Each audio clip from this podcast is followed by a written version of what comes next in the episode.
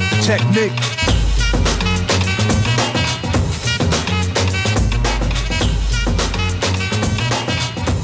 Don't sweat the technique.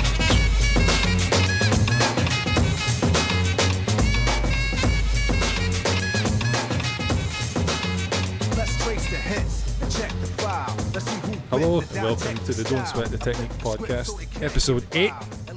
Um, we haven't really got a title for this one. We don't really have a title until they're edited and produced and all that kind of stuff anyway, but um, this episode is going to go a little bit different. Um, it's still going to be about M M A mostly, but given what's going on in the world with um, the protests that are kind of taking place everywhere, mainly in the U S A, um, for Black Lives Matter, uh, for police reform and things like that, we wanted to not really sit and give our two cents because we're three white guys who don't really know what it's like firsthand to face some of these issues that have been um, that are being put in the spotlight right now, but as they should be. But uh, what we did want to talk about, I guess, is just um, well, I just said we're not going to give our two cents. I guess in a way we're not going to.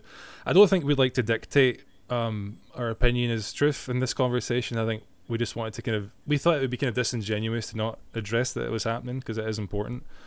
Um, and I think the three of us pretty much have very similar ideas um, in how we think it should be supported. But um, mainly we're going to also talk about how um, the, the M M A, the U F C kind of world ties into race relations and um, what that actually looks like and if it's actually good or a bad thing. Um, I think we'll get to that in a bit. But Um, being from the U S, I'm kind of seeing a lot more of it firsthand, I guess. Now I know we've all got smartphones, so you know we're all seeing it. But um, yeah, I was going to ask you: are you guys getting a lot of um, information about that in the news and stuff over there about the protests and things like that?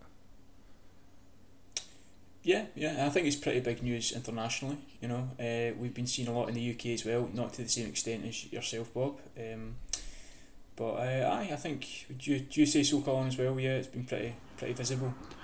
Uh, yeah, firstly, hello. How are you both?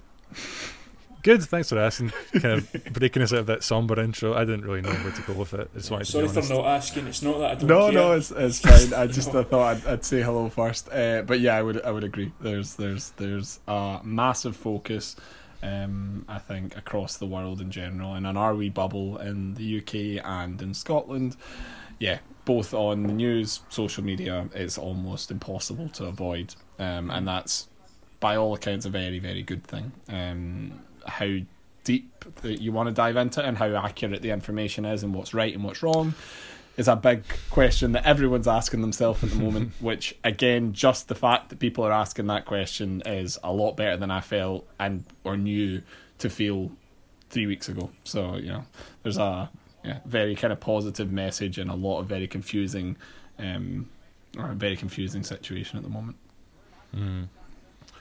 Yeah, I think the reason we want to talk about this, again, it's not just because it's a hot topic and not just because we can tie it to M M A, but because, um, in a way, you know, the, the sports that we like, mainly M M A, but also Colin with yourself, with N B A, um, there's a lot of people of colour in those sports, and I know a lot of the media that I consume um, comes from black artists, and I, I feel like I've been a bit dishonest with myself, and I've kind of gone through a a perspective change uh, with all this stuff coming to light, and quite a, not humble bragging, but I feel like I've had quite a good perspective change, kind of a turnaround. Um, not that I was, you know, waving Confederate flags or anything like that before, but um, I just wanted to kind of see what you guys are, if it's kind of, I'll, I'll basically, I'll share what I've kind of gone through, and I just want to know if you guys have had a similar thing. So, um, like I said, for a long time, I've watched M M A for ages, which has tons of black fighters, tons of, you know, Hispanic fighters, tons of Asian fighters, tons of people of colour.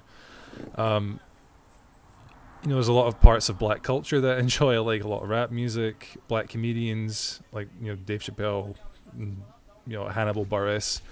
Um, you know, I've I've enjoyed a lot of content from black creators and black athletes, and I've realised recently from all this that I've never actually really cared as much as I should have about the issues that they face. Um, and I think I'd like to think everyone is kind of opening their eyes a bit more to that.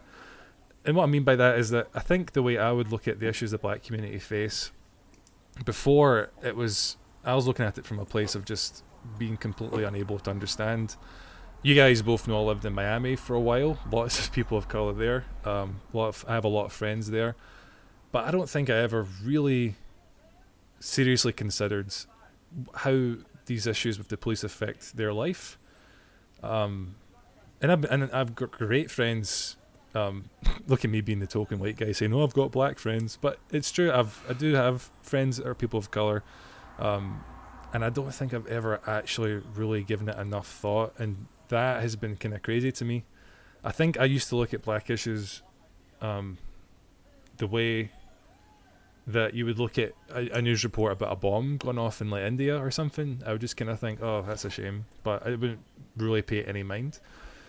And now it's kind of strange because your neighbours are kind of saying things like, well, this issue affects me. And I think just a lot of people don't have a lot of empathy these days. I know I don't have enough empathy for people. So if there's any takeaway I've had from this, it's that I should care more, because it's kind of hypocritical of me to enjoy watching guys like, I mean, as much as he's a nut job, watching John Jones fight, watching guys like Kamaru Usman fight, watching guys like Anderson Silva fight. But then the moment there's an issue regarding people that affects their color of skin, I just kind of turn my ears off, or and it's not a conscious decision that I've been doing it, but and to be honest, maybe that's just part of being human, and you have to fight against that. But I've gone through quite a big perspective change. Um, I'm just gonna ask you guys to chime in, because I'm kind of rambling here about what's been going on with me. But um, me, did you guys struggle with that, or has this been changing your perspective a bit, or were you guys already kind of more in tune with things? Um, I'll go. I'll go. Um, so, I actively don't think about stuff like that on a regular basis. I actively don't think about anything difficult on a regular basis. I think the kind of person I am allows me to be almost easygoing, but to do that, you almost have to shut out all the bullshit. Um, and there's so much bullshit. Whether it goes down to um the issues that we're having um with race relations across the world, or whether it's, you know, your example there, Robert, about a bombing that happens two thousand miles from your doorstep. You, you know, it's just, it's on the news, it's a constant cycle. You cannot care about everything, so you have to fight mm. and pick your battles when it comes to what you can care about, otherwise you'll just get bogged down in it. Um, I, mm. I think it was probably about two thousand fourteen, because as we've said, I, I watch a lot of N B A. Um, I think there was um, a big push Um, then by a lot of N B A players that were wearing "I Can't Breathe" t-shirts for uh, um, a person that was killed by so a black person that was killed by the police, um, and it was a push to bring awareness. And that was kind of my first kind of, again, not being from the U S and probably being quite sheltered in my white privilege, um, to not see those kind of things on a daily basis. I was like, oh shit, that's an issue. But as soon as it was gone, it's out of my head. Don't think about it. Um, mm-hmm. twenty sixteen, uh, the E S P Y Awards, LeBron James, Carmelo Anthony, um, Chris Paul, and uh, Chris Bosh make a speech uh, about Black Lives Matter, uh, specifically around uh, gun violence against black people by the police. Um, again, comes to the forefront. The N B A talk about it. That's my bubble. That's how I kind of, you know, I, I, I think about it. I think it's bad, and then rinse and repeat, it goes away, I don't think about it again. Um, this feels different. It feels a little bit different in the sense that I've actually started to reflect personally. So it, I've always looked at it, and a lot of people that I've spoke to still think this way. Um, I think going as a, I'm not racist, so nah, I'm not the problem. Um, and I think a lot of people feel like mm. that, and I get that perspective. I I fully get that. It's like, I don't feel and don't dislike people based on their race. That's, I feel like I'm a good person for that, but it doesn't necessarily mean that I'm not from a position of privilege that I've never appreciated before. So one of my uh, friends uh, that I've spoken to recently went to protests in Glasgow the other week. Um, he is Muslim and from Pakistan, um, and his perspective on it is really interesting, and I've had a lot of conversations with him about it uh, over the last couple of weeks. Um, and he's, say, he's said essentially from a young age, uh, being from the religious and minority background he's come from, his parents have almost um, taught him, even subconsciously, the way the world that he lives in looks at him. And just recognizing the fact that he has to consider that, and that's not something I have ever had to think about, was kind of eye-opening. Um, this sounds really self-righteous, though, because ultimately I'm now going to have to fight a battle where I then don't do what I've done in twenty fourteen and twenty sixteen and go, okay, that's great. I, f- I fully appreciate the problem more than I did before, but now I'm going to go back to everything else as it was before. There's there's there's ways to change things, and it comes through awareness, but it feels really overwhelming as a single person in the world to make any of that legitimate change. And with my nature, finishing this on this statement, with my nature being I don't want to get bogged down in all the bullshit that I feel like I can't personally make big change on, because otherwise what the fuck's the point in life? You know, you die in fucking twenty years, thirty years, forty years, and you know that was your lot. So are you going to make your life through standing on points and this is my pillar that I want to make a difference in? Um, this one feels like one that I, because it's close to home with the sports Um, that I watch, the friends that I have, it matters to them. I want to make more of a conscious effort on this specific issue to understand it more, and that's the first step that I'm starting to do more now that I never did in any of these other occasions where it came into the kind of forefront of what I was watching. Uh, I think you made some really good points, man. Um, and I just want to say I appreciate your honesty, um, because it really uh, I, kind of what you're saying about acknowledging that you have privilege. I, for the longest time, didn't think it was a thing. I thought, no, that's ridiculous. And you know, and what I realised was uh, my opinion on that was purely based on insecurity. I didn't like the idea that um, I had it easier than somebody else, because I think, well, my life's not been that easy in some at some points, but that doesn't matter. You know, what matters is everyone having equal opportunities and people having, you know, equal rights and not having their rights infringed because of how they look. Um, so I appreciate what you're saying about that. Duncan, did you want to add anything? Did you? I mean, don't have to talk at length about it if you don't want to. I just thought it would be yeah. good to address.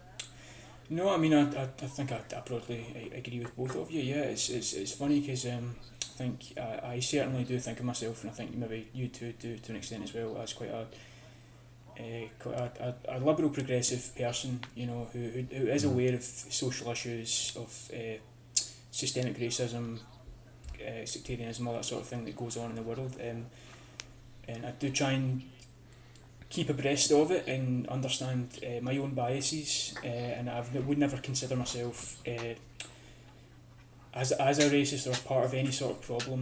Um, but like like Colin was saying, it's it just kind of goes to show that if you if you fail to take a actively progressive stance and actually uh, encourage and try and force change from happening, you know, you, you can't be part of the problem by, by doing nothing. And mm. so I think the visibility of, of this movement and just how prominent it's been, despite what I was saying about me thinking of myself as a very socially conscious progressive person, it has made me reevaluate uh, my own inherent biases, uh, mm. certain ways in which I see the world which perhaps aren't uh, quite as progressive as they should be. Um, you know, mm-hmm. I, I think I'm talking particularly here about, you know, it's, it's a, maybe a controversial thing to, to bring up, but the, the statements I've made in the past about the English, you know, uh, I've I've said, I've been on record, I've said many times in this podcast that I, I don't think English people, this isn't for them. You know, uh, American listeners, Scottish listeners, take your fill. Uh, Ugandan listeners, Australians, go for it. Uh, listen, fill your ears with this. Uh, enjoy it. But the English, it's really not for you. It's not for you. You won't enjoy it. I'm not stopping you from listening, but you won't enjoy it. That was my perspective. You know, I've shared that with you as many times. I, I just don't want people doing it. But mm. I've, I've since come to kind of hold a mirror up to my own prejudices, my own biases. And I've realised that, you know, maybe I can be the one to extend a hand, bridge this gap between us and the English, you know. Uh, there's lo- I mean, I've got loads of, well, I don't have any English friends, but uh, there's many English people I admire, you know. Acquaintances. Ma- many. A lot of English people I really respect, you know. Oh, yeah. Neil Buchanan from Heart Attack. Brilliant guy. Top Brilliant line. Guy. The, Uh, the Kaiser Chiefs. What a band. Kaiser, Kaiser Chiefs, what a band. Yeah. Come on. Come on. I mean, the list goes on. That's all I can think of for now, but there's, there are more. There, are there may many, be a couple more. more. Um, and what I'm doing is I'm I'm I'm having a, a kind of a victim mentality, you know. I'm thinking of uh, the old days when our ancestors were enslaved in the porridge mines by the English, um, and kind of get forced to break their back for nothing but nothing but oats and shortbread. And I'm I'm letting that cover my perception of him now. But that's ancient history, and if we're going to move past that, uh, you have to understand. Yes, there is systemic racism against Scottish people. Yes, there's you can't deny that, but we're all in this together, uh, and I do believe that English people, if you want to listen to our podcast, go for it. You know, it's not going to stop you. Enjoy. Uh, you know, yeah, start, because this is this is a new me. Um, I've reevaluated my biases, and I'm now I'm now welcoming English people um, into my life, and it, it feels a big step. Big step. It's, for you it's, a, it's a scary step. It's a scary step, but I think it's I think it's the right way to go. And this whole. This whole Black Lives Matter movement has really made me, made me, made me realize that. Yeah. That's good for you, man. I'm, I'm glad you've you've overcome those biases and prejudices. I mean, at the end of the day, yeah. you know, we might be north and south, but we all enjoy a Greg's, we all enjoy a pint, we all listen with, to the Queen's speech at Christmas. You know, that's very true, very so, true. And this, I hope, if um, if Lizzie's listening to this, you know, I hope she didn't take any. I, I know she spends a lot of time in Scotland. She's, she's considered herself. This wasn't aimed at her at all. She's my queen. She's not just the English queen. Long may she reign. Okay, that, not not directed at you, Lizzie. You know, don't take any offence to that. You better choose your words carefully, or C I D is going to kick down your door for treason. Um, but no, I mean, I, on a serious note, boys, I don't have anything to add to, to what you said. I think it's um, you've made some very important points. Uh, as kind of uh, you know, I think I think uh, the point that you said there that I think was worth reiterating um, at the start was uh, you know, the active awareness and active, like, you know, you can be part of the problem if you turn a blind eye, and that's basically it. So even yeah. the simple things when it comes to when I'm in work. Um, working in construction-based um, industry, there's a lot of comments that would be deemed um, racist and unreasonable. And uh, at, in the past, I can reflect on that now and say I should have done and said something about it, but I'll let it pass because I don't want to be an issue. It should be an issue, mm-hmm. and that's that's that's the small step in my new world me uh, that I can try and improve on and bring up. It's very small. But from my point of view, it's something that I can see as a flaw in how I viewed it. I could say that I am actually or actively not racist, but if I let stuff like that and comments like that pass without checking them, I'm perpetuating the problem. So mm-hmm. so that's the one thing, the step that I'll take um, to, to try and, you know, make the world a better place. It's the hill I'll die on. I mean, it's very hard um, to, you know, you don't want to be a hypocrite. You don't want to say these things and then a week later not, not give a toss, but... Um, something my dad said when I was about to go travel to do my uh, my, my missionary work when I was uh, a missionary for the church was um, he told me this story about how there was a beach that just had thousands and thousands of starfish wash up on it, and they're all stuck in the sand, and a little girl walks up to each starfish and is throwing them back in the ocean. But I mean the, the, the stretch of beach goes on for miles.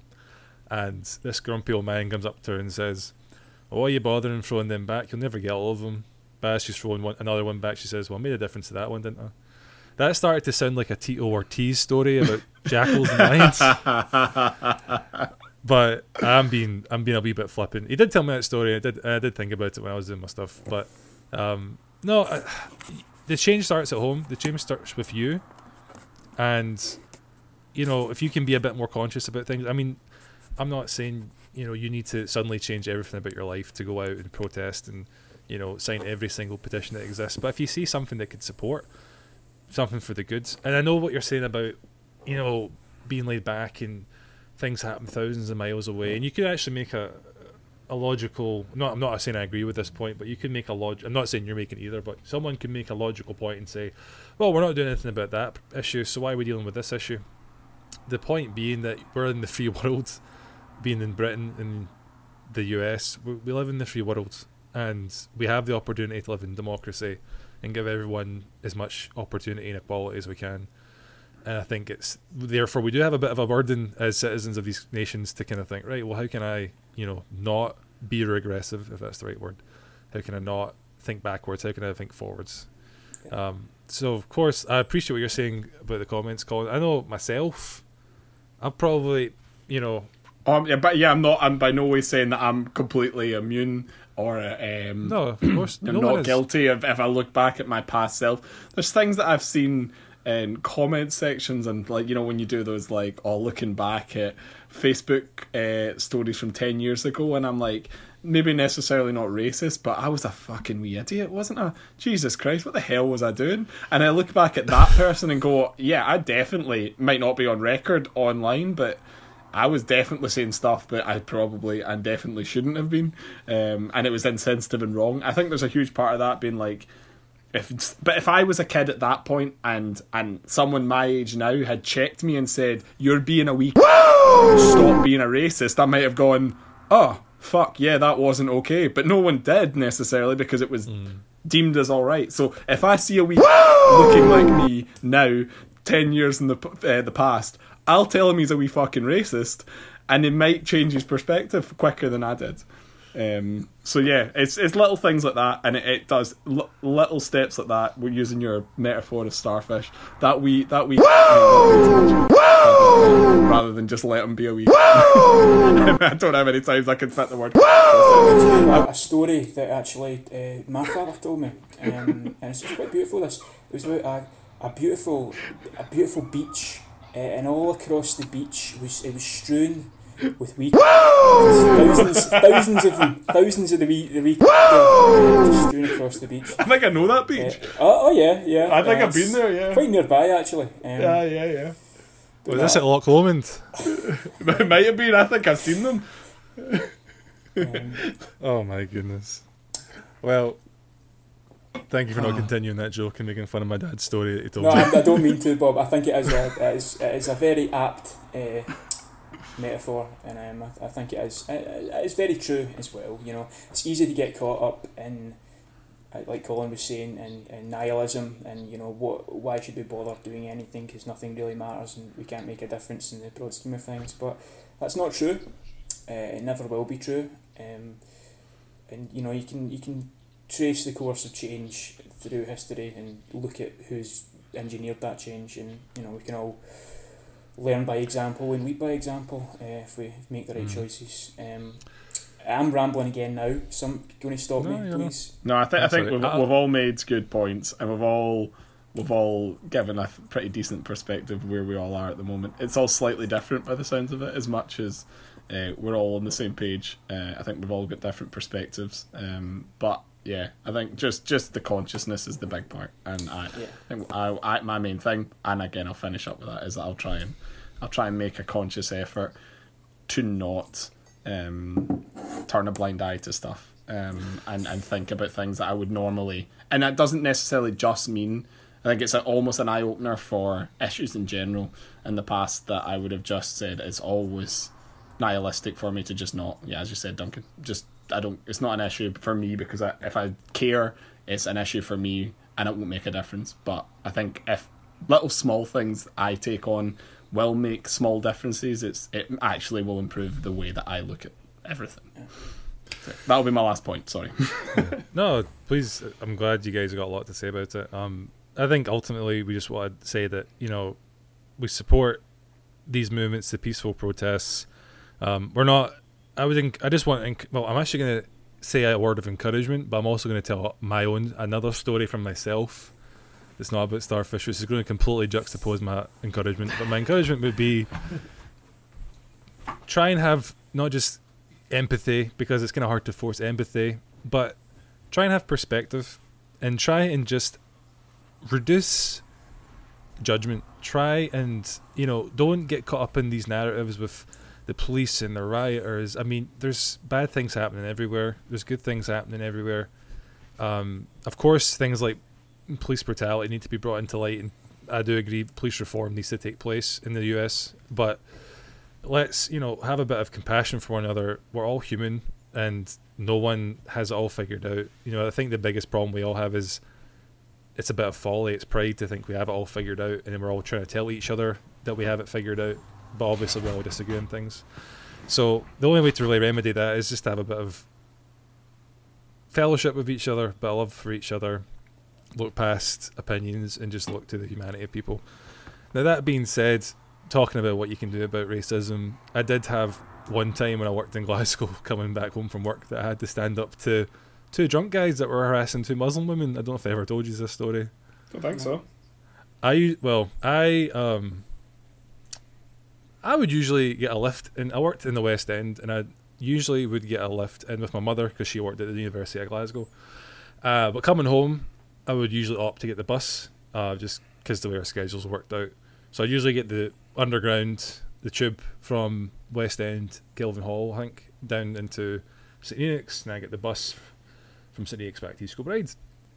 But it's a really weird story because um, I was just standing at the bus stop as I was listening to my music, and there was two, and I believe they were Muslim women. They seemed, I think they were North African. Um, they were standing together with, um, and I'm not even going to pretend I know what the right term for the head covering was, but they were wearing head coverings, which would indicate that I think they were Muslim. And they had two kids with them in prams, strollers for American listeners. Um, and there was a, a guy, a white guy, at the bus stop as well. And I heard him because he was shouting. That's how I heard him from my my music. He was shouting at these two Muslim women, telling them to go back to their own country and stuff. And he had a guy, another guy with him who was just sort of nodding his heads. And but I could smell the drink off both of them. They were steaming. The strangest part of all this was he was South African. And he was in Glasgow, Scotland, telling these two women to go back to their own country. So I won't really repeat what I said to him, but I basically got in his face and told him to stop, and he pretty much did shit bricks and stopped. That's because I'm blessed to be a tall person. It would have been a lot harder if he was bigger than me to do that. But I was uh, going to say, for our, our listeners who, who don't who don't have a visual, um, Robert, our, our our host, is massive. Uh, so you, you you probably wouldn't um, you'd probably stop your diatribe if he uh, confronted you in the street. But uh, sorry, Bob, on, on you go. Just uh, as a, a reference. No, no, I'm not. I'm not trying to act the big dick at Eden, but I just thought, you know, you can't let stuff like that slide in front of you, and you you never expect things out as outlandish as that to happen. But you've got a guy in Scotland going, "Aye, go back to your own country. Why don't you?" Ah, eh? Like it made it. The situation made zero sense. And the funniest part was he also tried to start, before I stepped in, with an old Scottish woman uh, who was trying to chin him for it. And he said, oh, I'm just being facetious, love. And she said, can you fucking spell facetious? Which actually kind of stumped him for a second. I, I just, you know, it just shows that ignorance, it can take any form. You can have a guy that's not even from the country you're in telling other people to go back to their country. So, you know, you have to have patience. I mean, I didn't have patience for the guy because he had to stop what he was doing. But generally, when you're having a conversation, you have to have patience and kind of tarry with people while you try and educate them, because no one ever changes their mind from getting shouted at. Obviously, if you make them shit bricks, yeah, they'll probably stop what they're doing for a minute and probably go home and write some shit online later to blow off steam like they were doing before, I bet. But I don't know. It's you never expect these things. So, you know, being socially conscious, maybe if you do witness something like calling, like you're saying at your work, if you hear something that shouldn't be said being said, you can say something, you know. And you're quite fortunate because you're, you know, you're in a kind of higher position at your work, so you actually have the authority to tell people how, you know, chin them for it. It doesn't mean that I do it, though. No, like part part of my job, um, again, context, I guess. I don't know if anyone who li- would listen to this would not know, but I, I, funct- I work as a project manager for an energy company, um, and it's a lot of on-site construction work, um, which... position of, yeah, as you're saying, like a management-based position, but it doesn't necessarily mean that my ego doesn't allow me to let things go, because people, I want people to listen to me, and I want people to like me. It's part of making, you know, managing people. It's a lot easier mm. when they don't want to fucking punch you in the face, um, and letting letting comments go that would be homophobic. It's probably more common, actually, believe it or not, than racist, but definitely yeah. racist, homophobic. Um, transgender, very common as well. Mm. I, I've let a lot of that go because ultimately I, the follow-up thing after they make their stupid comments is me then asking them to go and do something. And if I ignore that kind of a comment, they're just going to take it on stride and then disappear and do what I ask. It's much harder for me to then go uh, once they make a comment like to go, right, let's stop what you've said there, that's offensive, it won't happen when I'm work when you're working for me. Well, when I then go ask him to do that thing, he's probably not going to do it as well. He's probably going to be pissed off at me. He might then stand there and complain for a bit. My mm. life becomes a lot harder. So I take the easy road because, you know, it's the easy road and I get what I need done. But it's not, yeah, it's not right. it's, it's like so many things where I consciously have seen and have seen for years now things like that that are not right, that I've turned the blind eye just because it makes my life easier. Um, and that mm. is me being not racist, but perpetuating racism because I'm not checking it when I see it. Um, mm-hmm. Which yeah, it makes made me feel really shitty. um, well, you know, you're you're definitely not alone, Colin. Um, I think the majority of people, I like like you were saying about the incident at the bus stop, Robert. Like, there's probably a lot of people there who are just kind of trying to ignore what was happening. Uh, I'm sure everyone in the vicinity mm-hmm. knew it was wrong, but uh, I don't know if everyone like would be willing to uh, actually. do something about it, you know, and that's not just in situations that might escalate the violence, it's in like little social situations, the offhanded comments like Colin's saying, you know. Um, mm-hmm. I think we can all recognise situations like that from our, our day-to-day lives, and yeah, it's um, it's, it's yeah. not an easy thing to, so I don't, don't think any less of you, Colin. I think that, thank you no, for being your honesty. No, I, well, I, don't, I, I, uh, I know it's not isolated, but I know that yeah. it's an issue that I have, um, just, just in the way that I carry myself and the way that I interact with people, um, and I, I want I want to be, you know, I want to do better, at, and and I'm not looking forward to the first time when all this, um, you know, self isolation and on site work commences, where I have a mechanical engineer, uh, say something that is not quite right, and I have to, I don't have to, but I want to to to to, to bring it up and make it an issue. Because it's not going to be fun. Engineers, man, they are, uh, they're, they're all scum they're all, of the earth. So they're, they're all the scum. Yeah. They're all the scum. The Don't say that. See, yeah. I, I am very thankful that I'm pretty sure no one from my work knows this podcast exists. Because, yeah. uh, to be honest, the electrical engineers are the problem, Duncan. That's the real problem, not the That's mechanical ones. That's what I've been saying. That's what I've been saying. Especially the English ones, you know. Uh, well, most of them are south. as well. Most of them are. Uh, most of them are coming up here. Taking, taking my job. Taking jobs off good Scottish boys. oh my oh. goodness. Oh man. Well, I think we could go on a lot longer about this topic. Um, we're going to, well, I think we'll end it there roughly though. Um, and I appreciate your both your honesty. And I'm I'm exact same. I'm sure there's a lot more I can do to um. uplift rather than keep down, un- even unintentionally, you know. And just because I stood up to one idiot at a bus stop doesn't mean for a second that I'm suddenly exempt from, you know, being at fault. Um, I think I think it does. I think it does. Robert's got, Robert's got, got a, that, that white a, privilege pass now that he never has yeah, to give up. yeah, if you've if you've had an a, an official uh, bus stop rammy over something like that, you get a yeah, you should get a, a, a mark in your record saying this guy. Uh, well, to, cheers, man. Well, to tie it to M M A, and we're going to go into that. The reason I actually had confidence. Let's to see you pull off this segue, Bob. Come on. Right, you ready for this? Right, so I look forward to it. Looking though, forward to it. Even though I'm six five, um, I pretty much all my life have been terrified of confrontation, um, like fights and stuff. Um, put that down to, you know, getting maybe bullied a wee bit at school. Put it down to, I don't know, my my general anxiety disorder I seem to have. I don't know. I've always been terrified of confrontation. So, uh, learning martial arts. I was still terrified of confrontation. The idea of having to fight somebody is terrifying to me. But I know I can. I can having martial arts training, uh, doing kickboxing for years, uh, and starting jiu-jitsu, I feel more confident. And at that time, I was pretty much like in my best shape I'd been in years. I was doing really good at kickboxing um, when I was training and sparring and stuff. So I actually had the confidence from martial arts to stand up to that guy and his pal. Um, If I hadn't had that in my back pocket, I probably may not have said anything, which is really sad to admit. Uh, I might have said something quiet, like, oh, you can't say that. But I wouldn't have got in the guy's face. I wouldn't have done enough to make him stop.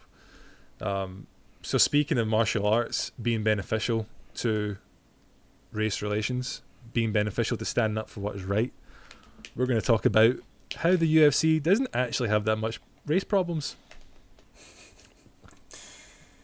Was yeah, that a seven out of ten segue? You, you just assume, don't you? You just kind of assume that Dana White's probably a bit racist. But uh, you know, there's, there's why? Because but why? Because he looks like a fucking Nazi.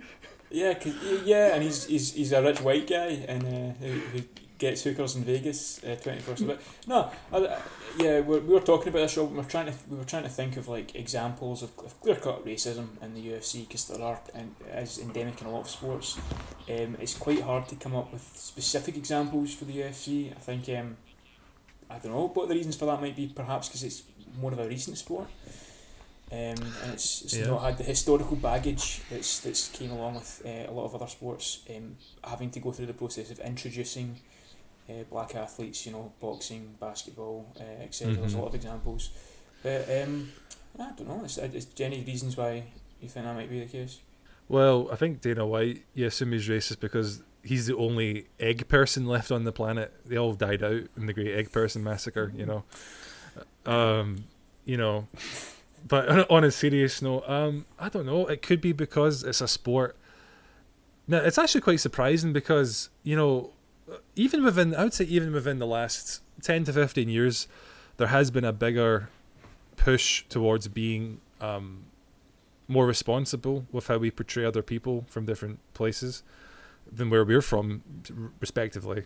Um, this is a really weird example, but I am a big fan of Call of Duty Modern Warfare, the new one, twenty nineteen. Loved. Actually, one of the few people that like really enjoy the campaigns in those games. But the campaign in this game was so um, well done. It was realistic. Um, you know, it was kind of a more grounded story. It was more about the horrors of war. Whereas, I also recently bought Modern Warfare two Remastered, which I believe came out about eleven years ago. I've been playing through that, which is a bit more bombastic and a bit more. Um, kind of over the top, like a Michael Bay film.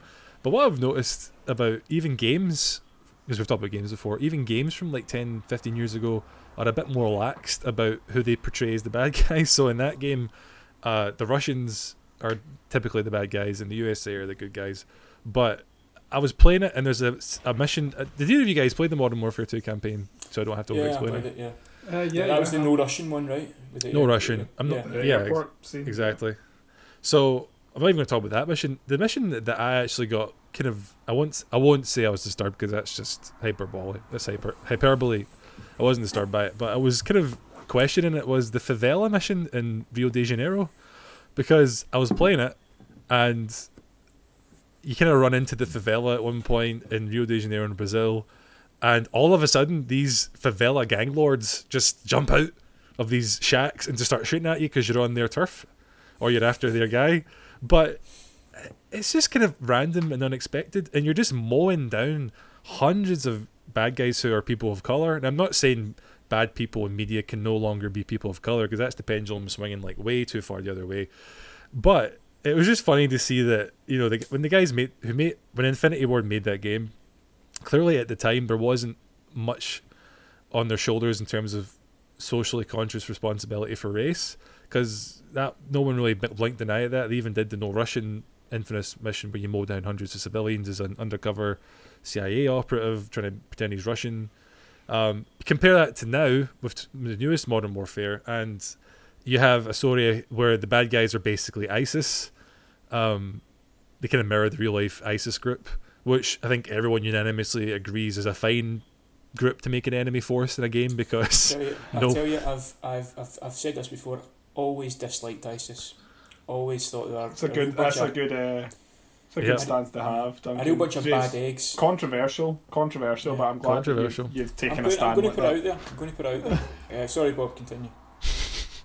no, um, but you know, what I mean, they've they've kind of been a lot more reasoned in who they thought. Right, how can we, who are we going to portray as the enemy in this game? You know, they've shied even shied away from. I think Russians featuring it a little bit, but mainly it's.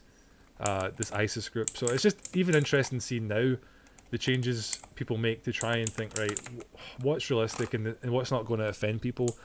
But I don't think they're looking at it from the perspective of who, who are we not allowed to offend. It's more about, well, what's responsible? You know, what, you know, do we really want to have people of colour being the bad guy and you're the heroic white guy? Maybe they could flip it and make the one of the actually they did make one of the protagonists in this year's game, or last year's game, black, which was quite cool. Um, and yeah, I saw lots of people flip out about it.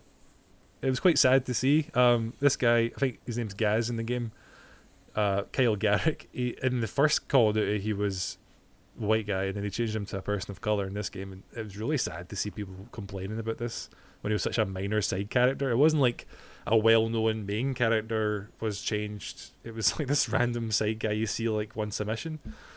Um, Like, it's just funny. The, uh, sorry to interrupt you. Unless the original Gaz, unless part of his character was being a white supremacist, uh, yeah, there's, you can't really take any issue with, with that change. And even if he was originally a white supremacist, there's probably already issues to take. Um, well, that would I mean, be I, I, it would be good to take a very uh, Dave Chappelle stance on that and change him to to a person yeah. of colour, but then have him still be a white supremacist. I'd love that. yeah. that, that could be a great stance for the it's, for it's a modern far too, game.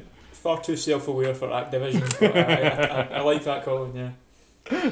Uh, man, even what made me think about it, I'm sorry, I promise we'll get back to M M A, was it's just because it was on my mind with all this going on. The, they delayed the most recent season of Modern Warfare that they can't have for the Warzone modes, and multiplayer, I guess, to a degree.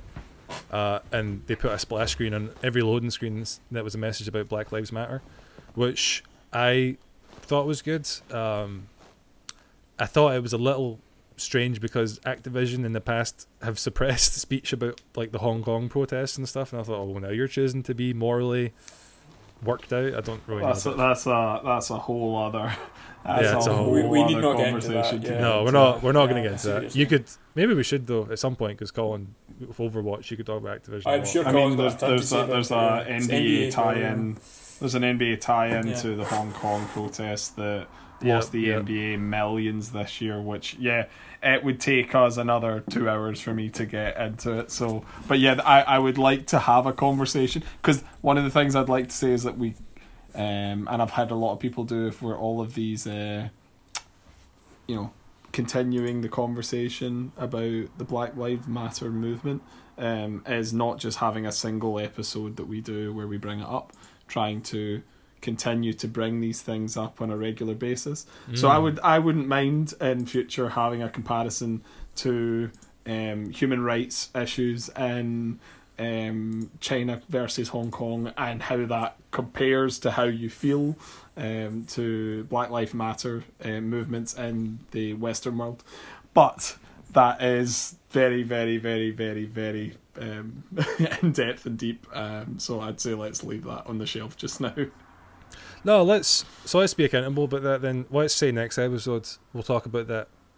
Okay. We may have, we may have a lot to talk about with fights and stuff, which we've not even touched on yet, but let's at least dedicate, you know, a little bit of time to come back to that and keep it part of the conversation. I know we don't have hundreds of listeners, but you know, for the people that do listen. I was going to say, well, you, you know, having said that, and earmark next episode for that conversation, uh, the the twenty or thirty listeners we do have is about to cut in two for, for the next week. Next week at least, you know. But, I know, um, they're, they're tuned out like, no, that's enough of that. Liberal snowflake media. Oh man, we'll put it um, at the end of the episode. Don't worry. Right. Well, sorry for droning on about Call of Duty, but I just I just noticed that I, over the past couple of weeks, and even the media I consume, and um, even today I went out for a bit to pick up some stuff, and I was bumping Kendrick Lamar, and I thought I'm totally, you know, um, I'm totally enjoying black art here, and it's kind of silly for me to do that and not, not care. About real issues at the face. Going back to M M A, that is, so it's the same thing. I'll be watching M M A a lot. That's why we talk about it a lot. Um, tons and tons of people of colour in the U F C, in the M M A world in general, um, that compete all over different levels. And, you know, we we we enjoy so much of their work, so much of their craft. Um, it'd be silly not give a crap about the things they think are important. You know, and I'm not saying you have to follow every single fighter's. You know, you don't have to listen to everything they have to say, but certainly when they speak up about things that matter like this, it's important. Um, so, that being said, who's your favourite black fighter? Just kidding, we're not going to talk about that.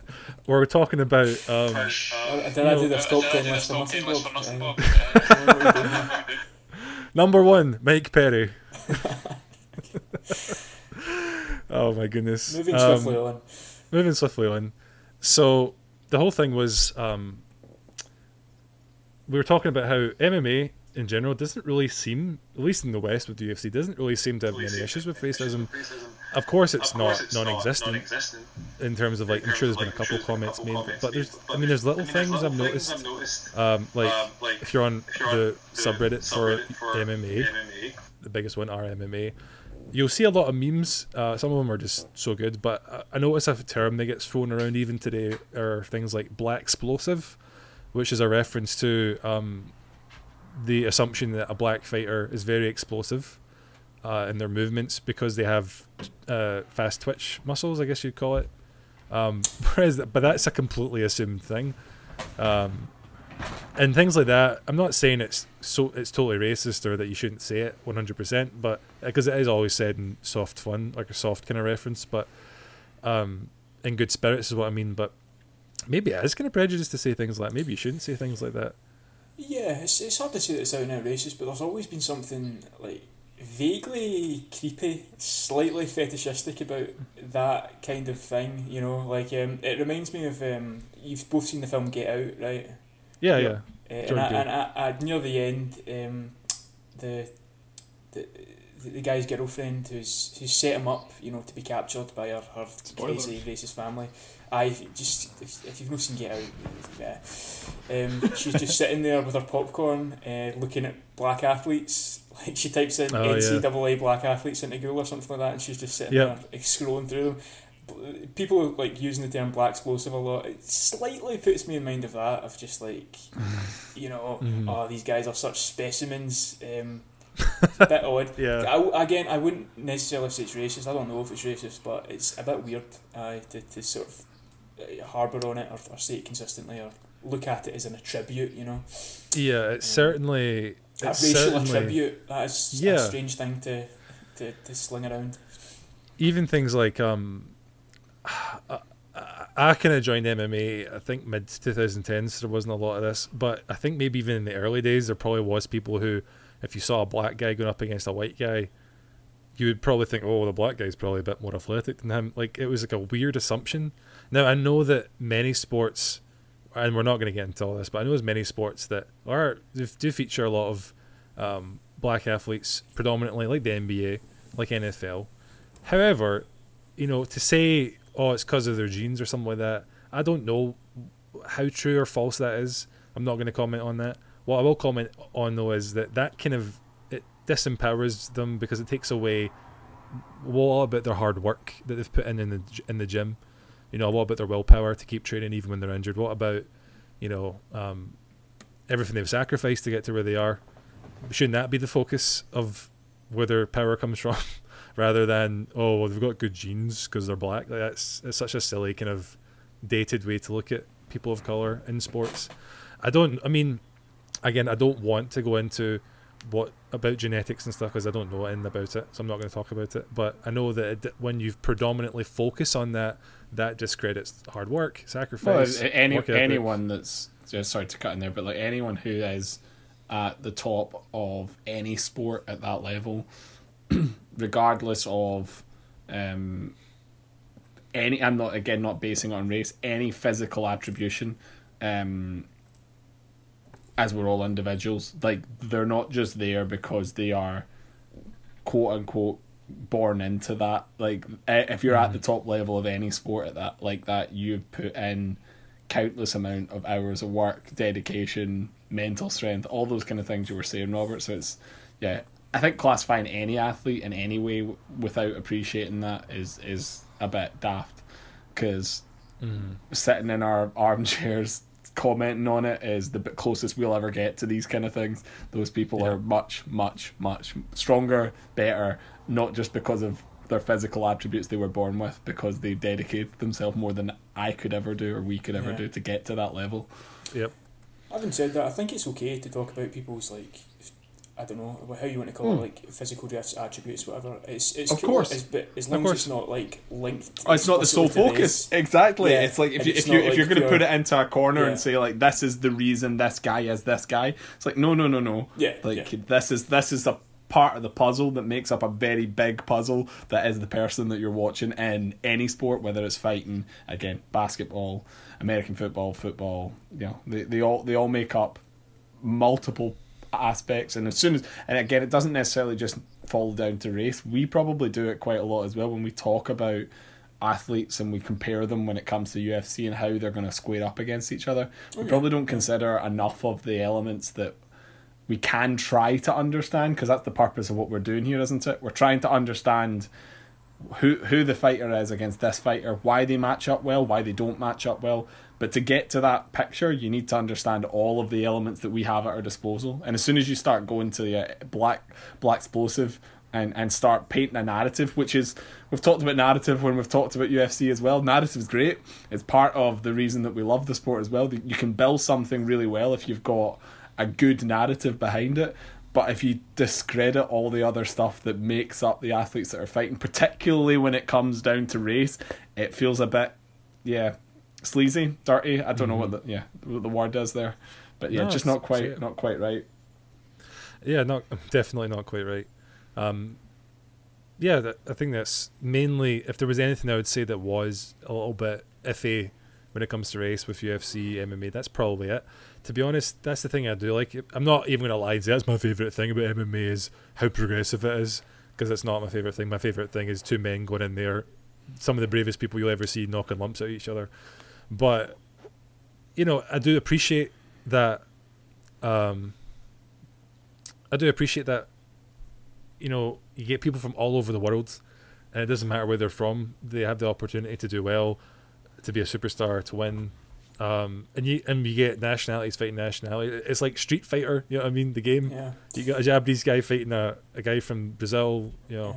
Yeah. And, and to your point, Robert, uh, Paul Craig is from Coatbridge, and that really just goes to show that really anybody from any walk of life can compete in this stage.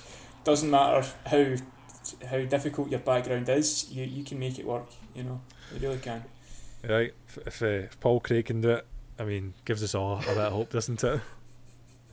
That guy, though, let me tell you, he is Scotch explosive. Uh, uh, uh, I was, really, Duncan, I was about to check you there for uh, for putting uh, Paul Craig in a corner for his Scottish location. He's put a lot of work in to get to where he is. That's my point. He's put in more work than anyone else in making it a good pitch. Good man. Good man.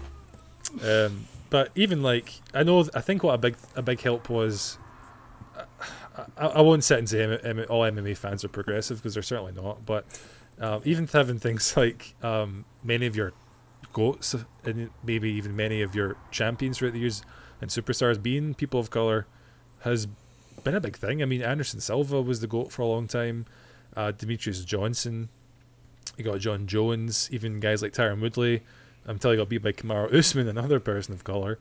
Um, these are all, even even B J Penn, who's a Pacific Islander, I believe. Um, you know, I think the only other person you put in the GOAT suggestion is Khabib, who's Russian, or George Saint Pierre, who's French-Canadian. Um, it's a very mixed sport. You see it a lot. You get a lot of exposure to guys. And again, whoever makes it to the top, it's all about how good they are as a person because of their attributes of character. Sure, physicality, if they're born tall, born strong, no matter what colour they are. Um, it's all about who's the best of the best at their weight. And there's not really... That's kind of one thing uh, when I used to train, people would say is they love training martial arts because it kind of cuts the bullshit. Um, when you're sparring somebody, you know what I mean, or even rolling with someone in jiu-jitsu, you know, that's when it's all just about what you can do in that moment. You know, I think people who are... And again, there are some scumbags who slip through the cracks, but I think generally martial arts does kind of level people out and make people realise that yeah. the cost of human life, you know, and get, build a bit more respect. I don't know, I'm rambling now, but what do you guys no, think? No, I think you're, I think you're uh, spot on, Robert, and there's, there's something to be said as well, just kind of to throw in with all that, um, about like how accessible it is, uh, if you want to put it that way. Because mm-hmm. it's not a sport where...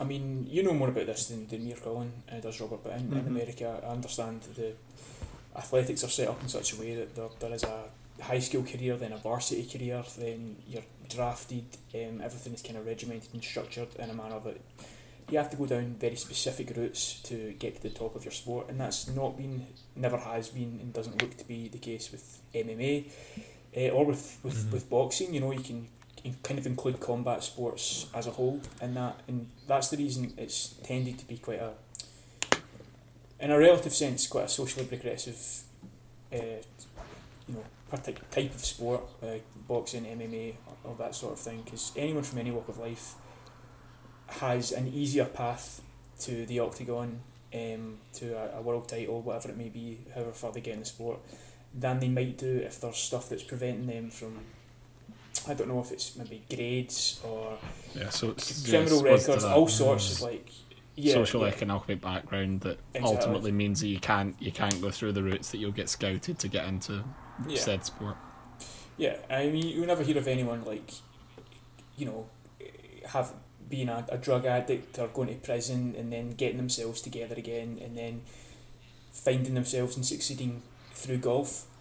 You know, mm. uh, it's it's going to be it's going to be a yeah. combat sport. It's going to be something that there's a low barrier of entry to, that um doesn't kind of farm from uh, all these varsity programs and have a, like a really long indentured uh, route to sort of become yeah. successful in. And there's something to be said for that. It's, it's perhaps not intentional, but just the way the sport's kind of built up, it's it's led to that being the case, and it's it's probably a good thing for people of uh, less privileged backgrounds uh, than, it, than it is relative to other sports at the very least.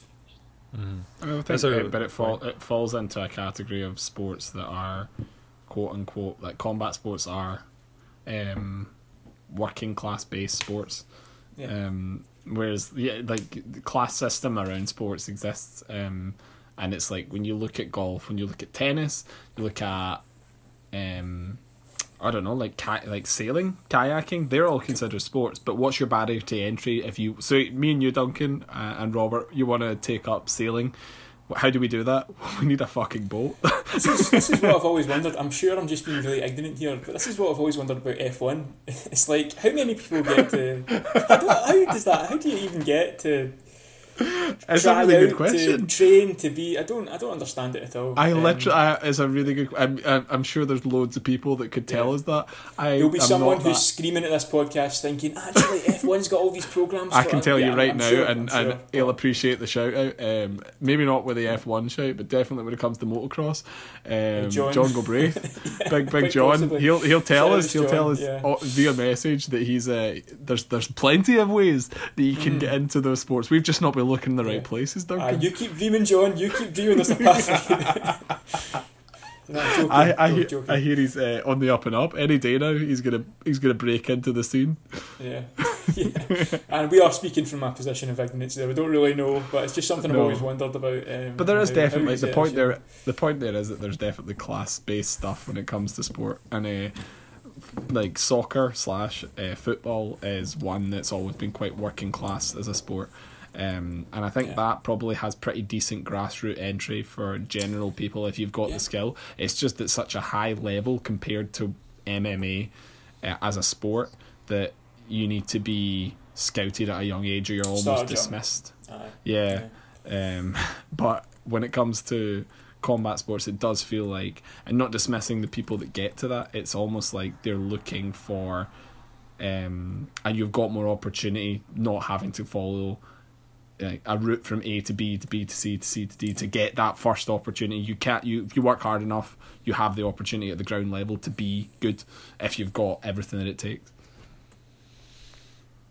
Yeah, and it's still it's worth saying it's still enormously difficult. Like in, in a regional league, you know, when you first went pro, I don't know what these people are making, but mm. if it was like a hundred dollars a fight, honestly, that wouldn't surprise me. Like I, I bet yeah. there's a lot of prom- promoters out for blood, um, who are just going to take advantage of you, um. partially because it's it's not as well regulated as, as other more mainstream sports, but nevertheless, I think that, yeah, you're, you're right, Colin. I think the point still stands. Yeah. This, that's a good point, so go for you. Um, I think um, if there's anything that proves that anyone has the opportunity to get into combat sports, it is the U F C's heavyweight division and most of the U F C's women's divisions. you had... Yeah. No, not not to throw shade at, you know, well, I'm throwing shade, whatever, but you know, you have people like Besh Kohea and I think women's one thirty-five who started training in her late twenties, just get exercise, and then she fought for a world title like within a couple of years.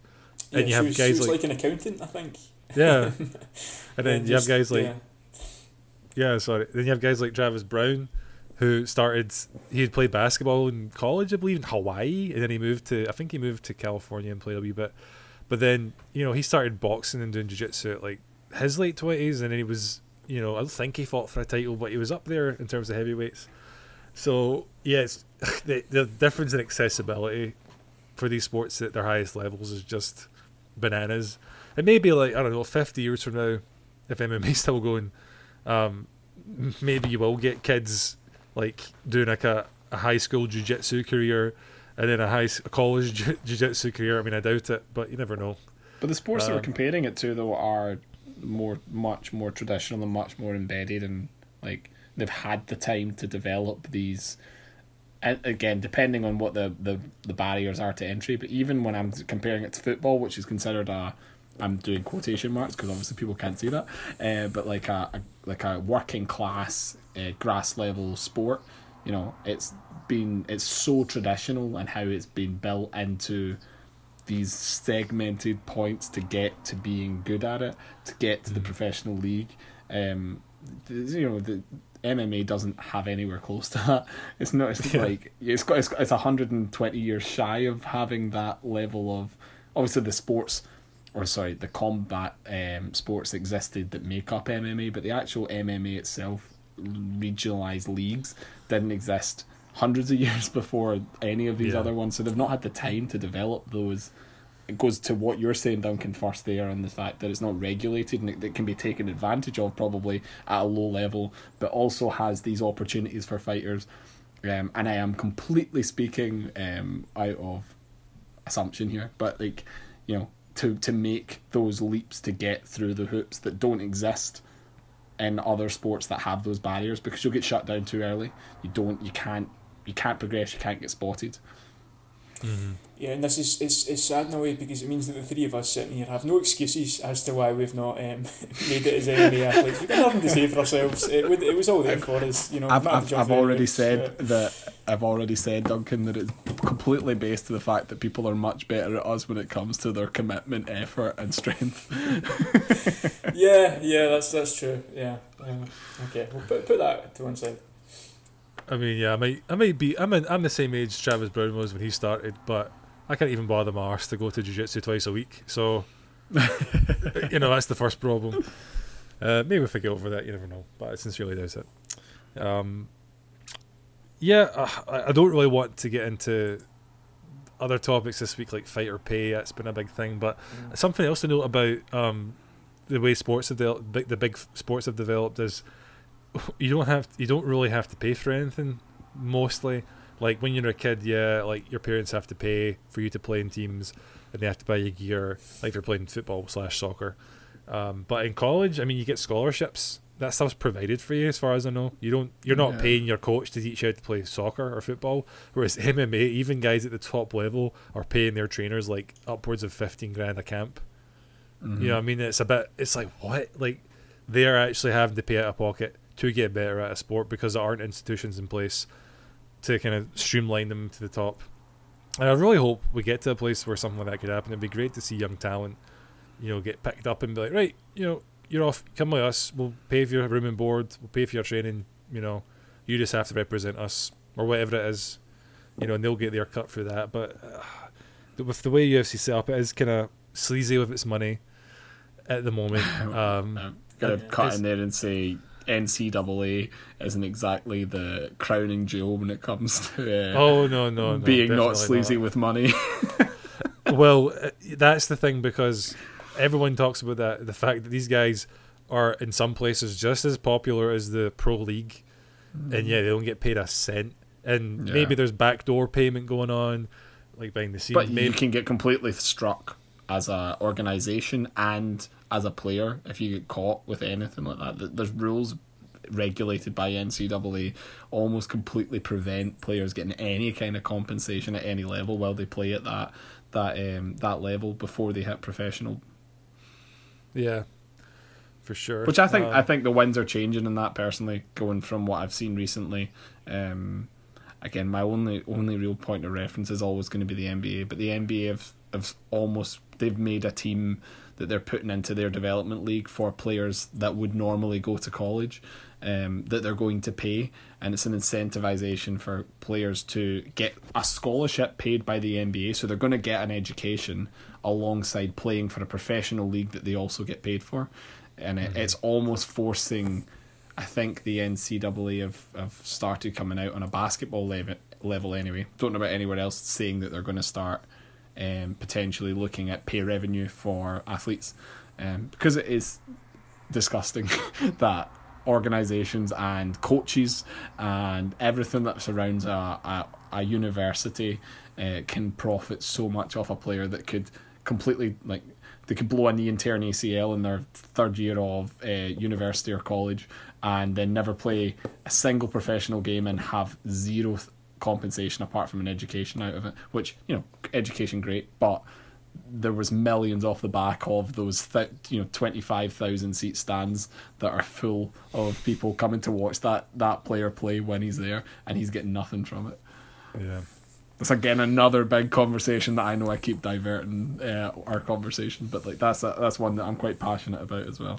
Um, well, and it's a it's a really interesting point that you're making, Robert, there when you're saying about the almost the inst- institution of uh, M M A and how the U F C fits into it, and how you, we want more structure to allow more vis- visibility of the sport and more. Um, opportunities for people when they get to the level to that, you know, you don't have to fight on a Saturday night and work seven nights as well. Like you've you've just yeah. finished a six hour shift and you're going to fight, you're going to get a hundred quid, as Duncan had said, potentially to, to, to do that fight, to get the exposure, to potentially make that next step. As much as that's great because you've got the opportunity to make that step, you're having to make sacrifices to do it. So there's better, there's maybe a better way of doing it. Um, but It, N C double A is, I don't think, the best the best one necessarily to compare it to as a, a structure that they should be shooting for. But I can see no. the U F C absolutely fucking loving it. Probably, yeah. It probably would be the next step before they actually get to a place where they're actually paying people appropriately. Um, but we'll see. Um, if you guys don't really have much else to add, we could, because uh, we've got a few minutes left. We're trying not to go for two hours, you know. Um, Not no, really. There's a problem with it. That's uh, we're on an, long... I think we're on about an hour fifteen now. Okay, maybe okay. a little bit less. Um, but Uf- we're not going to recap the U F C that just happened because it was a dumpster fire. U F C Fight Night Saskatoon, uh, headlined by Jessica and Cynthia Calvillo. N- no, thank you. Uh, not a great card. Don't have no desire to cover it. How about you guys? Pass. no. No. Comically weak. With name power, um, out of all the people in that card, I'm so surprised Jessica Hyde was the person they thought should headline a card, but um, especially when she missed weight. But anyway, we're going to go back in time another week and talk about U F C two fifty. Uh, I think before we started recording, we talked about changing the format of this a bit. I don't, it takes a lot of time to kind of go through fight by fight, and not all fights have really got a lot to say about. You just kind of end up saying the same things. So. I mean, if you want analy- an analysis, go listen to Jack Slack, go listen to the Heavy Hands podcast, you know. Um, we're more here just to kind of talk about it as an interest. I definitely cannot add much beyond that. um, I just wanted to ask what stood out, basically, for you guys in the card as a whole, and you can talk about it as much as you want at length. It's just, instead of going fight by fight, just talk about it as a whole. Do you guys want me to go first? Do you, you guys want to go first? Let let me go first because I'll be very shallow because I didn't watch it, go. Obviously. Because that's uh, it's my M O. I, I jump into these fucking things. You tell me what happens. It's great, boys. I appreciate every second you give me. Um, so another King of the Casuals quiz for you. King of the Casuals, perfect. Um, the only thing I really saw and the only thing that stood out to me is obviously Nunes, uh, dominant, incredible. No, I cannot add much more beyond what I've probably already said in the past. Um, I'd love to see her challenged a little bit more, but there's nobody there to do it. Um, the one, th- the other thing that really stood out was uh, obviously the redemption and the comeback of Cody. I haven't seen Cody fight in a long, long time. Cody came into my per- like my peripheral when uh, he was obviously fighting uh, Dominic. Um, and I was, as I think I said when we spoke last time, was that last one we were talking about Dom's fight and he lost? Is that right? Yeah, that was. Uh, yeah. Yeah. You saw yeah. about the decision, yeah. yeah. That's it. That's it. Yeah, that was it. Yeah. So, so I, I love Dominic Cruz because of his uh, loquacious way that he describes fights when he's on the mic, um, and I'm a big fan of that. I think he describes things as a king of the casual to me that I fully understand, whereas uh, Joe Rogan can shout a lot, and as much as I love a lot of the other analyst guys, um, like D C, I think sometimes they can get bogged down in a lot of short commentary that I, I'm struggling to follow. Uh, I think Dominic does a really good job of breaking things down at a very simple level. Um, so I loved him straight away. Uh, and he obviously fought and he lost. Um, so I was interested um, to see Cody fight again after such a long, long, long time. I honestly thought he was gone. Like I, I thought he'd retired. Mm-hmm. I didn't see anything, but I just assumed he was gone. Um, and to see the knockout and see his redemption arc, potentially, if you want to call it a redemption arc, I was yeah, I was into it. I'd, I'd love to see him getting back to the point that he's fighting for for a, a title again. Um, as much as I think he's a bit of a wank, uh, I don't really base that in much. I don't really, but it just seems like a bit of a wank. But I, I mean, I can I can like a bit of a wank sometimes. He's he's he's good good fun. Um, so yeah, I, and the knockout obviously speaks for itself. It was uh, yeah, it was it was fucking incredible. Uh, the fucking uh, it was so unexpected. Uh, it was right on the buzzer. I've not seen anything that close, I don't think, at that that like that almost absolute, when you see like end of the round complete knockout, guy can't even stand, can't go on the stool that they're giving him. Um, oh, so yeah, that that was obvious. I think you'll probably both say something similar when you get to that fight, probably just a little bit more in depth than me. Uh, but yeah, that that was the, the, the big thing I took away and really much enjoyed watching. Cool, man. Uh, Duncan, you'll go next, or we go next? Uh, yeah, I'll, I'll go next. I don't have much to add to, to what Colin said. I the Amanda Nunes, Felicia Spencer, whatever, uh, Cody Garbrandt, it's really good to see him back. Um, because he's been knocked out the exact same way in his last three fights. Um, but, uh, you know, he's always been someone who, on with the right coaching, on winning the right fight, could be, like, one of the best in the world. Mm. Uh, and it was nice to see him get back on form, so that's that's good. I agree with Colin, he's a bit, he's a bit douchey, but I do really like him. He's he's kind of like a hipster Tito Ortiz in the, the nonsense that he says.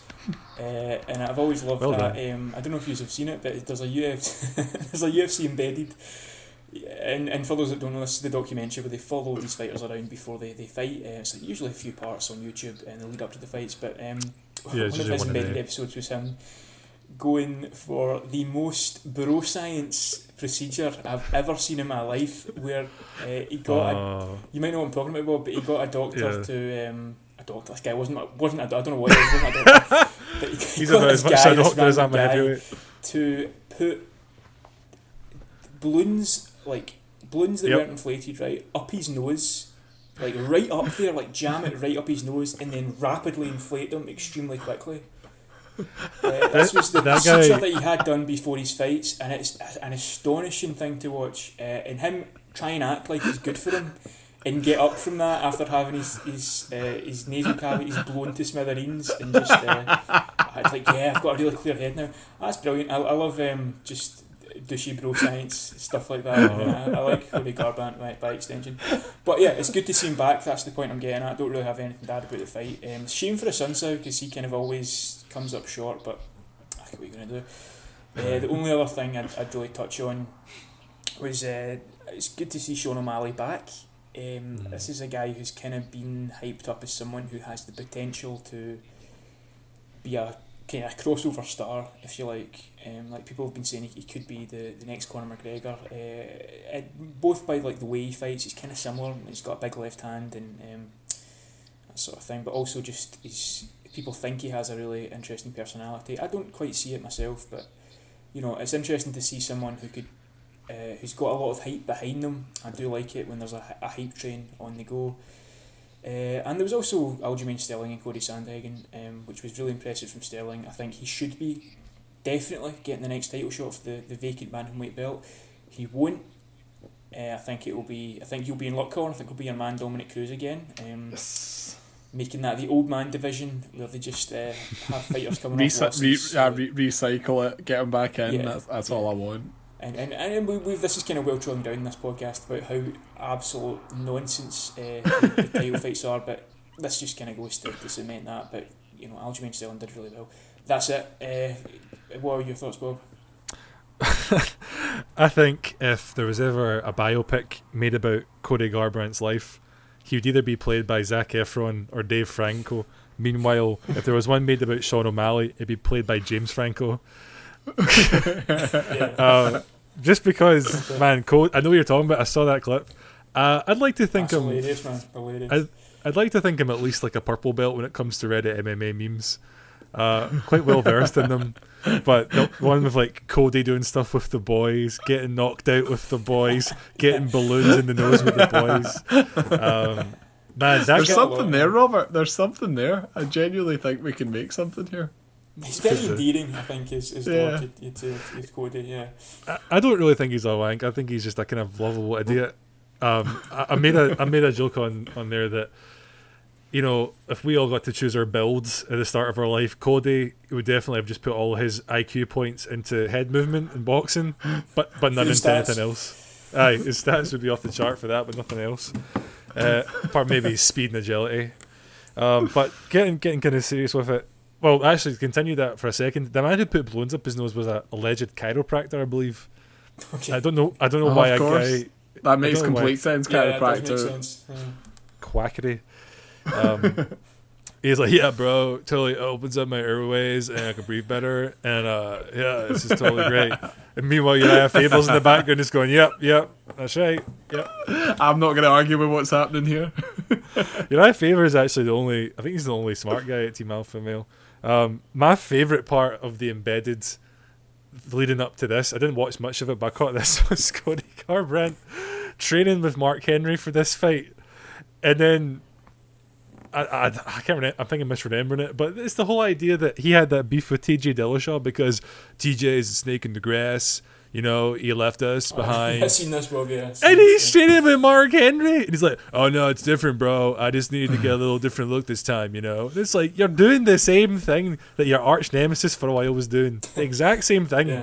They kind of I love that narrative, but I, yeah. loved, I loved that narrative between the the the the, the leaving the gym, left his bros behind. I thought it was, oh, it was classic. That, that's what made those fights. Well, you know who came up with that narrative? Conor McGregor, you mm-hmm. can thank him later. Oh, really? Yeah, because it was The Ultimate Fighter. I don't remember what season, but it was he was a coach and Uriah Faber was a coach, and I can't remember if they were meant to fight or something ah. like that. But they were never meant to fight, no. No, they were never going to fight. But there was a lot of banter back and forth. It was pretty good. But one of them was they were just sort of all sitting around in the bleachers or the, for no reason, and uh, Con- T J walks in and Conor's like, "Oh, there's a little snake in the grass now." And then, like, keep saying snake in the grass. It's like, you should have a word with him. He took your boy away. You brought him out of high school. And, like, that's a terrible Connor. Oh, but my God. How did I not know that? That's amazing. He totally like, I was it. so into the, the Dillashaw, Garbrandt, like, fucking triangle with Alpha Male and Uriah Faber, like, being a wee hype man behind it all. It was fucking amazing.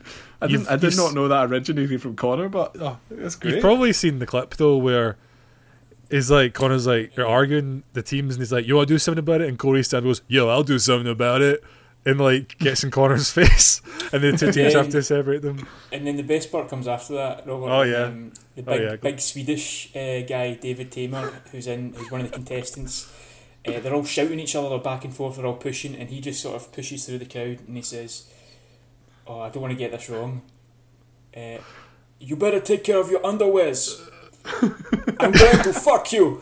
Yep, that's it. And the look in Cody's face as he just struggles to process what's just been said to him, and the whole thing, it completely diffuses the situation. They both just kind of, um, both of the, the teams who are fighting just kind of down tools and go their separate ways after he says that. It's a, it's oh, a that man sounds like a hero. Yeah, but what's a hero? I hope I've not misquoted him, um, but it's, it's something. I feel like something even similar. If you have, Duncan, I feel like you were you your heart was in the right place with what it, you, what you said. So I think you were on the mark. Thank you, Cody. Man, I love that. Cody Garbrandt is a gold mine for memes. He says a lot of stuff that you know what he's trying to say, but he just doesn't have the facilities to say it properly. I don't think you had the facilities for that big man. You know, it's it's really. Uh, he said something to Dominic Cruz. I don't want to super repeat it, but um, it's the where the meme like "What are you talking about?" came from, where him and Dominic were talking trash before their fight on the mic, and, and Cody said, uh, "I've never had to chase uh, women." He said pussy, but he said, I've never had to chase women all my life, and on Saturday night, I'm not doing it. And Tom goes, what are you talking about? And he goes, what are you talking about? Like, right back at him. But if you think about it, what he's saying is, he's never had to chase women because, you know, he's bravado, athletic, whatever, handsome.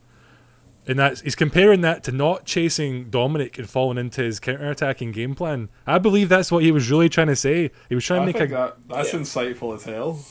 But everybody just thinks he was just making a point about that he gets women and Cody's a woman too or something like that. I don't know. no one no one sees the deeper understanding of the genius, the disabled genius of Cody Garbrandt. But enough about enough, enough about him. Uh, I really hope if there's an M M A movie made, Zac Efron plays him. It would be perfect. Um, but Sean O'Malley, another bantam, man, bantamweight's just becoming bantamweight, isn't it? Sean O'Malley, fantastic knockout over Eddie Wineland. Eddie was look, looking quite good for the first little bit of their first round, but uh, Sean, I believe, what what Sean O'Malley does really well is he sells he sells his feints very well. At least he did it this time. Um, he doesn't oversell things. He perf- he basically perfectly faked an uppercut and a jab before his right hand to put him away. Um, just so precisely at just the right level to actually get a veteran like Eddie Wineland thinking, oh, he is going to do that. Um, I think that's what makes him so good. He's really good at putting people in positions where they get knocked out. Um, I'm really excited for him to fight someone big name next. I don't really know if I want to see him fight another middle of the road kind of guy. I want to see...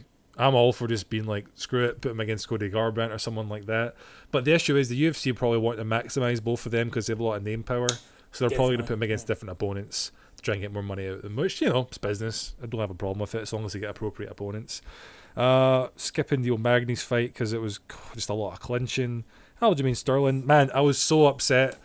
Not that Aljamain won because I like Aljamain Sterling a lot and it was super impressive, but I really wanted to see a striking match between him and Cory Sandhagen. I was saying for a long time Cory Sandhagen um, is the dark horse of bantamweight. He's coming up, you know, he's rising. He's got a really different look. He He fights like and looks like the the illegitimate child of Dominic Cruz and Paul Felder. Um, best back tattoo in the U F C, in my opinion.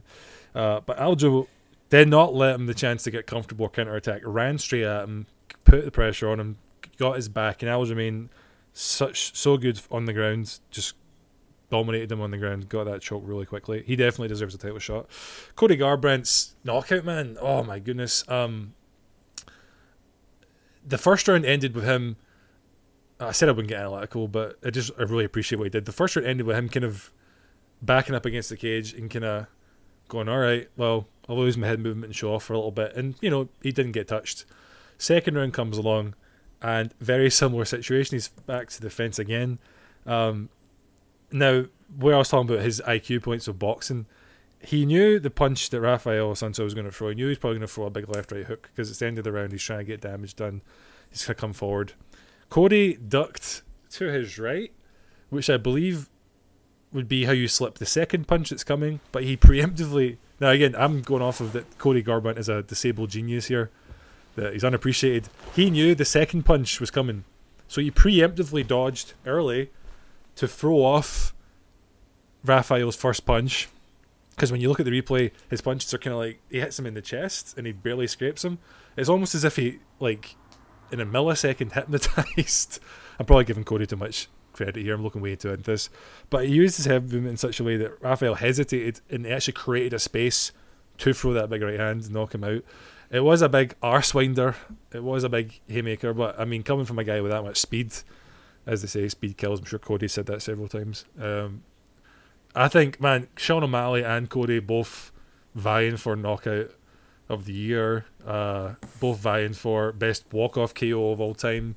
There's other ones up there, but I've never seen um, it happen in bantamweight so easily either. Usually it's the higher weight classes. You get like Mark Hunt walk-off KOing people. And uh, yeah, Amanda Nunes used Felicia Spencer as a semi-intelligent moving punching bag for five rounds. There's not much to say about that fight. I don't know. I mean, Felicia Spencer seems like a decent grappler, but this day and age with U F C, that's not enough. You really need to know how to chain it all together. Her boxing looked terrible. It looked like she never boxed a day in her life. Um, she had her elbows in. Her her elbows were closer together than her wrists were. Um, flailing around in front of her as a guard. It just wasn't a good look. Um, kind of surprised Amanda couldn't get her out, but if you remember the Cyborg fight that Spencer had, um, Cyborg battered the crap out of her as well for a bit, uh, and she lost that the same way. Just got battered for five rounds. I knew she had a good chin going into this. She's probably got the most Tony Ferguson chin of the women in the women's divisions. Uh, I mean, she can take it, but Amanda just couldn't really put it away. But she, Amanda did a good job of. Um, I know a few times Joe Rogan was like, oh, Amanda's got to watch out because it's on the ground, and I'm like, aye, Amanda's also a jiu-jitsu black belt. She's not, you know, she knows what she's doing. um, I think the problem is now, who the heck do they fight? You know, that's such a one forty-five at women is barely a division because there's like four people in it. Um, that was that was kind of my point as well, Bob. Yeah. When I was, my, my commentary on it was Nunes looked incredible, but give her some, somebody that's going to challenge her. Yeah, I need. I give her praise, man. She's great, uh, and I want to see her yeah, challenged. It's nothing against her. That's the thing. Like, it's it's just a shame that you can't see someone that can that can put her in uncomfortable positions and show the talent that she probably is still not necessarily showing us because she doesn't have to. Yeah, man. Another another reason I think it was a bit short-sighted of the U F C to make Jessica Ai and Cynthia Calvillo headline a card was, I mean, the fight before it was the women's goat, the champ champ headline in it. How do you compete with that as a woman? You know what I mean? Amanda's the goat, double champ. No one, I mean, the only person that ever came close to beating her was Valentina Shevchenko, and uh, oh, she's also just got a Modelo ad. I think Cat Zingano beat her. Did she? I think she did. Yeah. Mm, I think you're right. Actually, I'm she's not, not saying she, that that means Kat Zingano is actually the women's. Oh goat, no, no, but, um, she's not undefeated. Advocating for uh, Zingano being the the goat is what I'm hearing in this conversation. Right, yeah. um, even as like, yeah, even as like, um, does, yeah. But not that that matters. Your point still stands, but I she's uh, definitely that, that like she's not lost the fight. Um, for a long many time. A year. So. Yeah, and plus. Uh, You know, she ticks all the boxes when it comes to marketing. She's female. Um, she's actually gay. She's got a wife and they have a baby on the way. Uh, Amanda Nunes snatching away first ever U F C champion that's a mother from uh, Michelle Watterson. I know Michelle Watterson was trying to... That was like her goal. She wanted to be mom champ or mum champ, wherever you're from. And uh, Amanda's just like, that's cute, but I'm going to do it first. Sorry. um... But I, I really hope I'd like to, I'd like to see a super fight with Valentina Shevchenko again, because where else do you go? You just bring in nobodies to fight them. It's happened twice already. I don't I don't really I don't really want to see it again. I, I just um, no. yeah. It wasn't it's, even like good fights. Well, I mean they were good, but they were boring. Yeah. So I don't know if that means they were good or not. But uh, yeah, I kind of feel like you just kind of have to keep cycling through that bantamweight division and see if any contenders arrive. Mm. Uh, there's not much else to do now that. You know, you do the Cyborg rematch. I think people would be interested to see that, even though it was very one sided. But she's away at Bellator now, so uh, you can't even can't even look at that. Yeah, it's it's tricky. Not much, not many options. Yeah, well, we'll leave it to people who are a bit more invested in the ins and outs of the U F C, a bit more qualified to, to matchmake than we are. Um, I'm excited though. Looking ahead, I'm trying to see what's next. Curtis Blades and Alexander Volkov next weekend. Shane Burgos and Josh Emmett. It's actually not a bad wee card. Um, it's a U F C fight night. Dustin Poirier's fighting Dan Hooker. That just got announced on June twenty-seventh. I'm looking forward to that. Anything you guys looking forward to in the future, or is it you just kind of? I mean, I know we've got two fifty-one coming up. I was gonna, I was gonna say two fifty-two is where my eyes are. Bring on Fight Island. Oh. That's, that's all I can say. Yeah. We forgot to mention they revealed U F C the Fight Island. Is in Abu Dhabi. It's it's about as much an island as Manhattan Island is in New York. Actually, less so because it's man-made, and it's called Yas Island. Yes. Yes. What are the odds of that? It's unbelievable. But man, yeah, two fifty two. We're gonna see Cormier and Stipe rematch. Oh man, I would love for I know you're a huge Stipe fan, Colin. I love D C to get it done and don't, retire. Don't say it. Nah, don't say it. Nah, nah, not into it, mate. Well, I want Stipe to keep that fucking keep that title, man. Cormier is a great guy. I mean, I'm actually been really enjoying his uh, his commentary over this quarantine period when he's been talking to, um, oh, um, what's the reporter's name? Um, uh, Ariel Helwani. Or... Yeah, yeah, yeah. Um, yeah, they're the show I've, together. I've, I've, yeah, I've, I've, cause, cause he's actually started again. Literally fucking broken record. He started covering N B A games this year, um, so I became hyper aware of him, and it's weird that there's a reporter that covers at that high level on both the sports that I care about. Um, but yeah, I've really been enjoying his talks um, with D C, but yeah, you're not. He's not going to replace Stipe as what I, if if the, if slash when they fight again, then I don't want uh, I don't want Stipe to lose. You know me, I'm just a big D C D-Rider. Um, yeah, I know. I know, yeah. But, you know, look on the bright side. If D- DC wins and retires, then the belt is vacant. You have Stipe rematch and uh, upgraded Francis. That'd be a pretty good fight. That seems terrifying. I think he might die, so let's not let that happen. I was am- that fight is still, like, I, it feels like a dream when I think back on it, being like, I went into that fight assuming Stipe was going to die, and I was like, fuck me, man. What's going on? He's got fucking... He's, he can take these punches. He's oh, he's fucking on top of him. What's happening here? Ngannou's fucking human. Uh, but since then, that, that fucking bionicle upgrade he's had in the last year or a year and a half uh, terrifies me to fucking death. So let's uh, let's keep him away from that title fight. Eh? We'll see. Well, maybe we'll get a wee E C L too. No, whoever wins is definitely fighting, to be fair. It has to be. Ngannou has to be next up, right? Definitely, in my opinion. Um, yeah, no doubt definitely. It. The other thing I'm excited for, two fifty-one, you've got Kamaru Usman and Gilbert Burns, who's on an absolute tear. Might be the fastest someone's had back-to-back wins leading to a title fight ever, I think. Um, for U F C welterweight strap, you've got Volkanovski and Max Holloway rematch, co-main featherweight, and you've got Peter, or is it Peter or Poiter? Peter Yan fighting Jose Aldo for the bantamweight, which is a stupid matchup. Aldo has... It doesn't make any sense that he's fighting for it. They're just obviously yeah, trying to squeeze out the last, the last, the last of the Aldo name. That is literally all they're doing there. It should Same be with Cruz. Um, yeah. Should be who's who's completely untouched and could just fight again after that Sandhagen fight. Um, He'll probably yeah, be on standby. Be on, you know.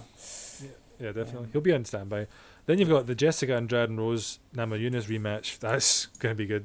That's a banger, I think. Yeah. That's a banger. See, good women's fights. I love them. I just.